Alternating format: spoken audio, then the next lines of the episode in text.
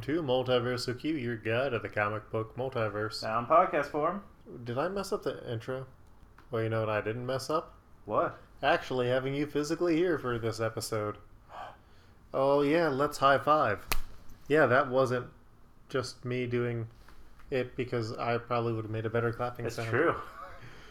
Yeah. Devin and I are here, and Devin is tweeting to uh, Exiled podcast friend Jen Overstreet about Mass Effect 3. But this week, we are going to be talking about. Well, we're going to be doing a two parter episode because it's a horrible headache. We are talking about Avengers Forever, which was the 12 issue Kurt Busiek Avengers series with, pen- with pencils by Carlos Pacheco Inks by Jesus Merino, colors by Steve Oliff, letters by Richard Starkings and Albert Deschesne. And Avengers Forever is weird because it started off where Busiek wanted to do a uh, like mini series about what happened if Captain America was never fished out of the ice, but it came out the same time as Mutant X, and so Marvel didn't want to let them do that, and so we got Avengers Forever, and there's sort of like three ways to approach it Mm-hmm. because you can do it as oh yeah this is a guide for retcons and cleaning up a lot of confusing continuity which it works best as but then you have a lot of pointless story stuff that doesn't really work. Uh, the second is a story which doesn't really work because there are like entire issues pretty much that are devoted to oh no you thought this thing happened? Nope it was a space phantom the entire time Oh, and actually, there's a question now because I wonder if we have to remove a universe from our list. which one T- this is the storyline that uh made Agents of Atlas that what if canon. and their their universe still their universe still exists even though it gets removed. Okay, Yeah. It was a numbered, so it exists somewhere in that. fair. It's Oh, hello, kitty. Look at you giving me the stare down. yeah. Yeah, so this is going to be sort of a headache, and like we've got Kang the Conqueror bullshit, and you got a cute kitty here. And That cute kitty wants attention. Yeah, she She does. gonna knock open the mic. Oh, there we go. Uh, but we start off on Earth 9812 in the 26th century, which is a which is a Alpha Centaurian planet.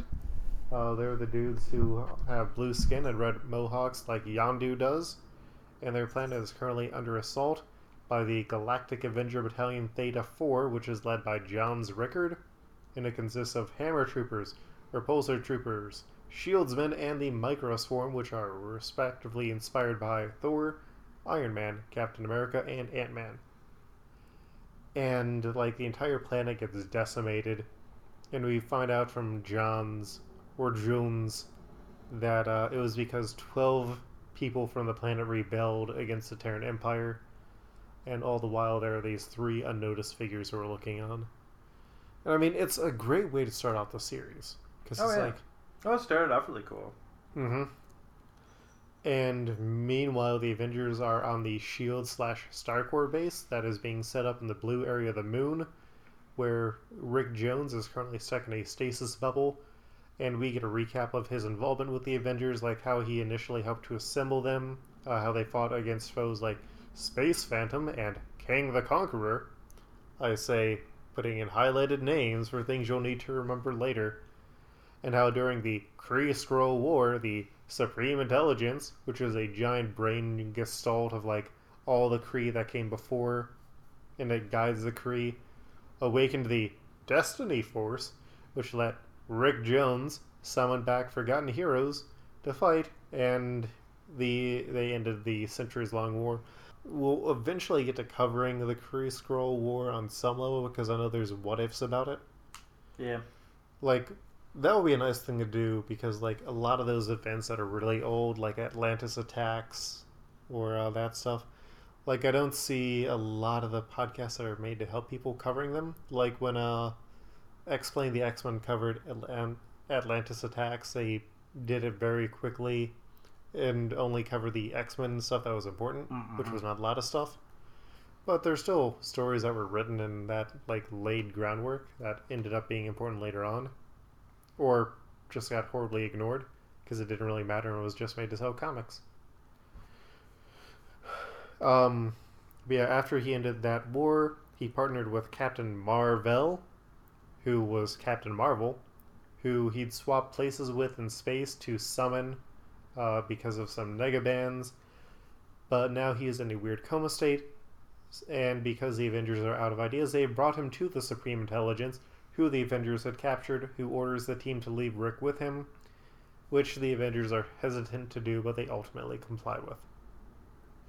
And it, like this is also an interesting setup because it's like if you don't have any familiarity, you're still following along. They're explaining just what you need. They're And- like, let's put in more Rick Jones because we love Rick Jones. Yeah, I don't get the appeal of Rick Jones. Like, They even pulled that shit in the Hunger when they had Galactus come over there. Yeah, guess he was like the big hero who had to save the day? Rick Jones. in The Hunger? Yeah, in Hunger with all the ultimate stuff.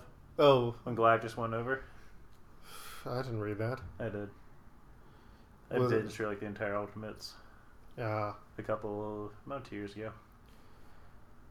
yeah, I had covered that like a while before, uh, but like I ended with like the weird X-Men where they were setting up their base in the desert. Hmm. Those comics. And elsewhere in Limbo. It's Limp, good that that franchise ended. Yep. And we have a uh, mysterious robed figure who appears, and he talks about some stuff like balance, and he's concerned about the Supreme Intelligence's goals, which the Supreme Intelligence is like, oh yeah, no, I just want to fix that Kree evolution shit that uh, that messed up. So the robed figure just disappears. And elsewhere in Limbo, which is the space-time Limbo, which is not Illyana's Hell Limbo, uh, we have Immortus, who is the Master of Time. And Immortus is complicated Mm-hmm. because Immortus is Nathaniel Richards, who is a descendant of Doctor Doom and also Reed Richards. In some undefined way, I have a feeling that it like deals with Valeria, but they're purposefully keeping that ambiguous. Yeah. And So it doesn't become creepy. yeah, and so normally Nathaniel Richards in the future travels back in time and becomes the Pharaoh Rama-Tut in Egypt, where he messes with the Fantastic Four, gets defeated, and he leaves in his time machine, which is a Sphinx, which is like the Sphinx. Uh, he then meets with Doctor Doom and travels to an alternate timeline where he becomes the Scarlet Centurion. We last saw a version of the Scarlet Centurion in the Squadron Supreme episode Mm-hmm. And sometimes he succeeds and sometimes he doesn't. And we'll cover uh, one of those universes uh, earth 689 where he ends up getting avengers to fight one another. Uh, we'll cover that sometime. But when he gets his ass kicked in this timeline he ends up deciding to take armor inspired by dr doom and he becomes the king and he becomes Kang the conqueror where instead of like trying to take over weak nations, he's going to try and conquer them, or weak timelines, he's going to try and conquer them. So you with me so far, Devin? A little bit.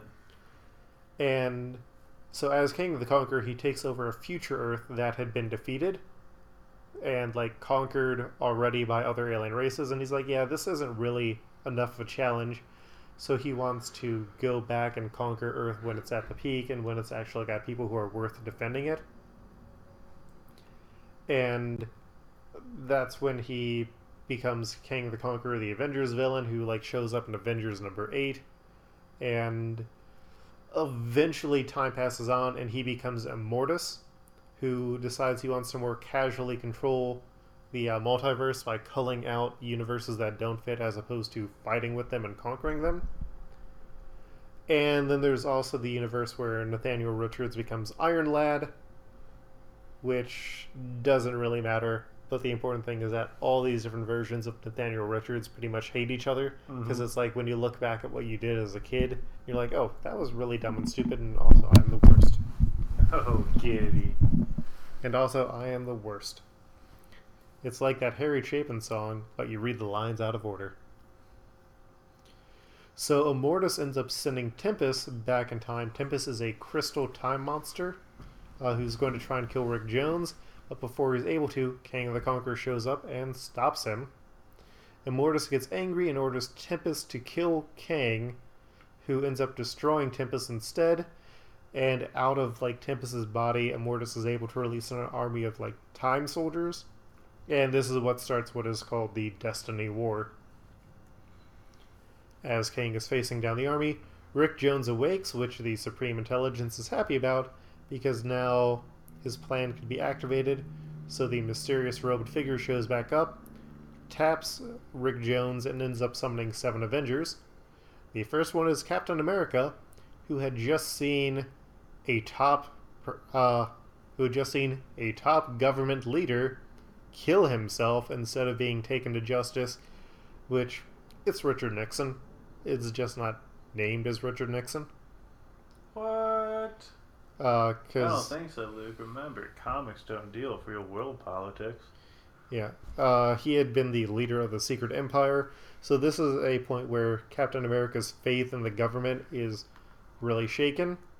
Uh, there is a current at the time version of Wasp and Giant Man, where Giant Man is pretty Giant Man Hank Pym has dealt with a lot of the horrible choices that he's made in the past. He's trying to make up for it, and Wasp has become a lot more confident of a leader. There is Hawkeye from the point where he had been. There is Hawkeye from the point where he had left the Avengers, where he was a Goliath because he had size changing powers, and he was in the circus with Hercules at the time, so he only has normal arrows instead of all the trick arrows. There is a future version of Captain Marvel who is Genis-Vell, who is the son of the original Captain Marvel, who had worked with Rick Jones in the past. There is Songbird, who is a reformed member of the Thunderbolts, who comes from a future where she was an Avenger, which is Earth 98120. And then there is Yellow Jacket from the time period where he was crazy balls just before he married Janet, and he does not know that he is actually Hank Pym. He believes that he killed Hank Pym. And have you read a lot of stuff from this time period? No. Yeah, it's like it, it's weird because like the Avengers just say no, you you you are, you know, let's not bother with this. Like it, it's just weird stuff. But he is a jerk, and he is also amazing, as a result. So the Avengers go to fight, and they're doing well. And unfortunately, though, Kang's time control is weakening. Luckily, Rick Jones gets uh, luckily Rick Jones gets powered up by the Destiny Force again, and even though his legs are broken, uh, yep, great shit. Oh, that doesn't make sense. I had to put in that point about Rick's legs not working. so, uh, the Avengers go to fight, and they're doing well, but Kang's time control is weakening until Rick Jones gets uh, powerful because of the Destiny Force again. So Immortus leaves, and Kang tells the Avengers to uh, look after Rick, whose power fades away again. And the hooded man reveals himself to be Libra, who had been part of the Zodiac cartel, but who is now working for Cosmic Balance. And also, his daughter is Mantis, who is loosely tied into Guardians of the Galaxy. She was some, she was the Celestial Madonna, which is pretty much, she's going. She was supposed to give birth to the child who would reshape the destiny of the universe that really didn't happen. And yeah, it, Yeah. comics are weird.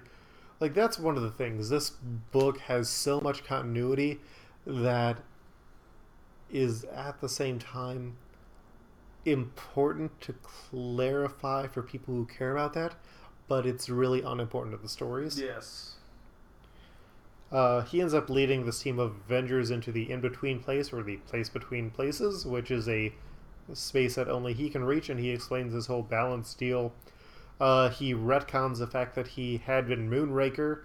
Uh, that version of Moonraker was actually a Space Phantom. Uh, Space Phantoms are the servants of Immortus, who they can touch you, send you into a alternate space where they are able to assume your form, memories, and powers. And yeah, So, so Libra ends up bringing them to Chronopolis, which is Kang the Conqueror's stronghold, which is currently under attack.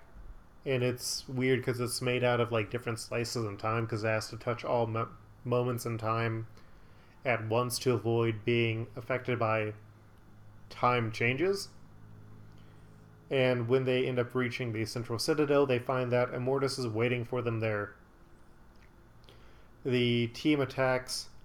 Uh, the team attacks Immortal. Ah, shit. The team attacks Immortus's forces, and Yellow Jacket is really confused on why Janet is asking. The team attacks Immortus's forces, and Yellow Jacket is wondering why Wasp is actually like really independent here, because she was able to grow out of Hank's shadow. And the team assembles when Hawkeye ends up finding a dead version of who he thinks is Red Wolf, but he is actually part of Kang of the Conqueror's Anachronauts, who are the personal guard of Kang of the Conqueror, who come from like different time periods. And it's not actually Red Wolf, it is Red Wolf's ancestor, which doesn't really matter, but it's like one of these things that they like try and point out like the level of continuity here. I, I It was just too much. yeah. The important stuff ultimately, Like, we'll just let it go. yeah. If Uh, stuff doesn't make sense. Comic fans are always willing to just let it go. hmm So they return to Kang of the Conqueror and start asking questions that like really only matter for those continuity people. But the important stuff is that Immortus had previously been frozen by the Timekeepers, but he is free now because he's willing to work with the Timekeepers, and now he wants to get something called the Heart of Forever, which will allow the user to make changes to history without creating new timelines. And the Heart of Forever is what, uh, and the Heart of Forever is what powers Chronopolis. Immortus pretty much wants to remove timelines from existence uh, cleanly, unlike Kang, who wants to just conquer them. And the Avengers realize that, you know, it's better to work with a guy who's just going to, like, kill and conquer as opposed to removing them from reality. And the team has some downtime. Genis reveals that he comes from a time after the Destiny War, where Rick Jones is dead. Wasp tries to comfort Captain America, who is com- who is questioning his place on the team, and Hawkeye gets a fancy new bow and hangs out with a giant man. That is when Immortus sends in a army of time soldiers. Hawkeye finds out that his new bow is essentially shooting like anti-tank ballistics, which is pretty great. Uh, Rick, whose legs have been broken, uh, was floating around in a chair that gets destroyed by a Viking, but the Destiny power reawakens and he is able to fix his legs and stop the Viking. But Kang's forces are forced to retreat, and the king who they're with now is actually a different king than who they'd met with before, because time travel bullshit. Yep.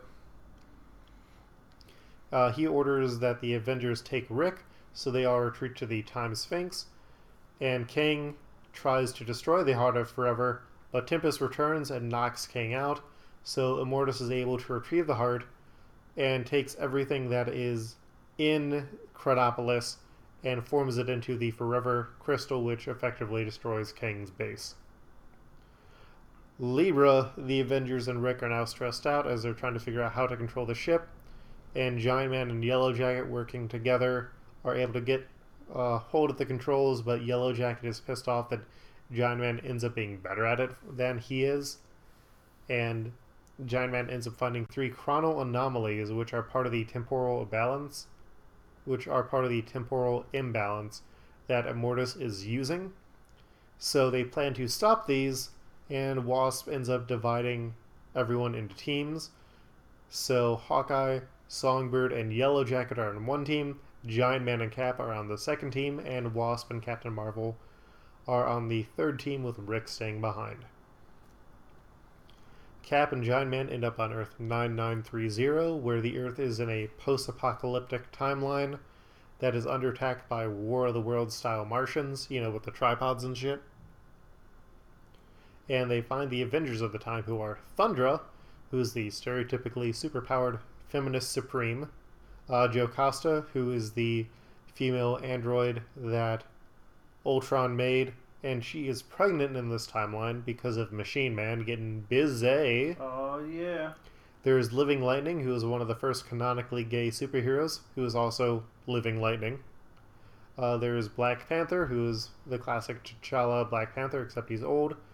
There is Killraven, who was in a lot of Marvel Adventure comics, where it was pretty much just him beating the shit out of Martians. And there is Crimson Dynamo, who is the former Iron Man villain. And in this universe, all of the other Avengers have died, and Black Panther realizes that they are coming from the Destiny War and hopes that they're able to help out. Giant Man finds out that Jocasta is sort of like his grandchild. Giant Man finds out that Jocasta, is pretty much his grandchild, is now impregnated, which is really weird because this is a robot birthed by robots. But with the help of the Avengers, the team is able to turn the tide of the battle and save the last 50,000 people on the planet. Meanwhile, Songbird, Yellowjacket, and Hawkeye go back to the Wild West times and find themselves during the events of Avengers number 142, where Kang the Conqueror weirdly went back in time to conquer a town in the Old West by like turning people into mindless zombies. And he also used dinosaurs to fight the cowboy heroes at the time. And Songbird keeps Hawkeye and Yellowjacket from interacting with the events because she knows that the Avengers are going to come back and deal with this. So this can't be the chron- so this can't be the chrono anomaly. And also, there's a uh, Marvel superheroes role playing game campaign based on this. Oh nice. Mm-hmm. So she flies them out of the town to their cave, and they find that the chronosphere is gone, and the Kang the Conqueror, who is back in the future, ended up leaving a message basically saying, You stole my time sphere, so screw you guys. And he booby traps the place. Songbird is luckily able to save them, and Yellowjacket is being a jerk and hitting on Songbird since Wasp had turned him down. That's when Hawkeye's like, Yeah, you know, you're a piece of shit, and also you're Hank Pym, which Yellowjacket doesn't believe. That is when Black Rider, Reno Jones, and Kid Cassidy show up, at first looking for a fight, but Songbird is able to get them to all stand down. And as they sit around the campfire at night, Hawkeye attacks because he realizes that some of these characters had died earlier or they were too far away to be reached because they had claimed to be sent by some of the Wild West heroes. And it turns out that they're actually space phantoms. And previously, everyone believed that there was only one space phantom. Meanwhile, Genevieve, Captain Marvel, and Wasp are sent back in time to 1959 on Earth 9904, previously covered in episode number 4. Yay. Uh, it is a 4th of July party in Smallville, and Richard Nixon is going to be there. And if you don't remember, this universe is home to a small operation known as the Agents of Atlas, who catch hints of Wasp and Genis talking about Nixon going to China as being a major point of importance. They're afraid that they are going to Shanghai the president. And Genis-Vell also notices that Nixon is a Skrull agent. When they go to change in their superhero forms, they are attacked by the agents of Atlas, who are Gorilla Man, Marvel Boy, Human Robot, Venus, and 3D Man, because Namorita is Namora is not here, because Namora is not here, and Jimmy Woo is currently on a mission elsewhere. Which, so close. Yep. Wasp tries to get them to come down. Wasp tries to get them to calm down, but Genis has no time for this, so they get into a fight. As Rick watches like what's going on in all these places. Wasp and Genis are winning until Venus uses her love powers to take down Genis, who reveals that he is in love with Songbird before getting punched out. Wasp, without Genus around, is able to talk and explain what is going on with uh, Nixon because Marvel Boy can read minds. And when they try and confront the government about Nixon, the FBI shows up. Genis feels uncomfortable and reveals that both of the FBI agents are space phantoms. And Rick messages them to get out because he senses something bad is going to happen. As Nixon finishes his speech, a mysterious general shows up and reveals Nixon to be a Skrull because that man is Immortus, who then ends up who then ends the timeline because if the Skrulls were allowed to survive, it would have made the humans afraid of aliens, so they would set out to conquer the stars instead of explore. And Genis and Wasp barely escape back to the time stream. When they return, they see moments of Nathan Richards' life, like when Rama-Tut met Doom, when Immortus did something to the Human Torch, which was the android version of the Human Torch, not the Johnny Storm. Uh, when Immortus showed up at the vi- at the marriage of Vision and Scarlet Witch, that was also weirdly the marriage of Mantis and Swordsman. Like that's that's a weird thing that I didn't know about. Yeah. Uh, when Thor gave up his time travel powers to save the home planet of the Space Phantoms, when Vance Astro met his future Guardians of the Galaxy self, uh, working with the Badoon, uh, at the time when Machine Man and Jocasta got married, uh, the time Grim Reaper and Space Phantom worked together when Grim Reaper wanted to put Vision's brain into Cap's mind. Like, it's a lot of weird stuff. It's more continuity stuff. And back in 9930, Cap feels distraught seeing the uh, memorial to the dead heroes, but Black Panther ends up bringing them to Wakanda, where they want to get vibranium so they can make a new spaceship. Giant Man is interested in how Jocasta ended up being pregnant, and in Wakanda, they end up visiting the vibranium mines. They are attacked by bugs that eat electricity, who knock out Crimson Dynamo and Living Lightning. Before their mother, Mourning Prey, shows up, she attacks Jocasta, which ends up sending her into labor. So Giant Man is able to disrupt the attack. When Cap goes to check on Mourning Prey, uh, he is able to communicate with her. She was basically freed by a robed man from a Martian lab, laid her eggs in the vibranium, which the insects feed on as Jocasta's labor intensifies. And Captain America and Black Panther discuss how convenient everything was, that it pretty much worked towards keeping uh, the humans on Earth, like the Martian attacks, uh, vibranium being the main thing that they needed for a spaceship. There being no other spaceships. And with the wee Ro baby born, Captain America and Giant Man return to the Sphinx, leaving a human controlled but devastated Earth. Back in the Wild West, the Avengers uh, event happens as needed, and realizing that they still need to get back, the three end up hitching a ride in Kang the Conqueror's time machine that is getting ready to leave, where they steal a time sphere. Yellow Jacket has kept on hitting on Songbird, who started to warm up, and that's when Hawkeye knocks her out because he knows that no one can really love Yellow Jacket. It's true. And it turns out that uh, Songbird had been replaced by a Space Phantom, which, when he gets knocked out, Space Phantom. Uh, yeah. When Space Phantom gets knocked out, Songbird returns. And that is where we will end the first part. Lots of mysteries and not a lot of answers. And we do have some uh, universes that we can put on to Trials of the Multiverse. So are you ready, Devin? Do you want to do it now, or do you want to do it all in one big Uh, thing? Yeah, we can do them all later. Okay. So we'll be back later this week for part two. See you then.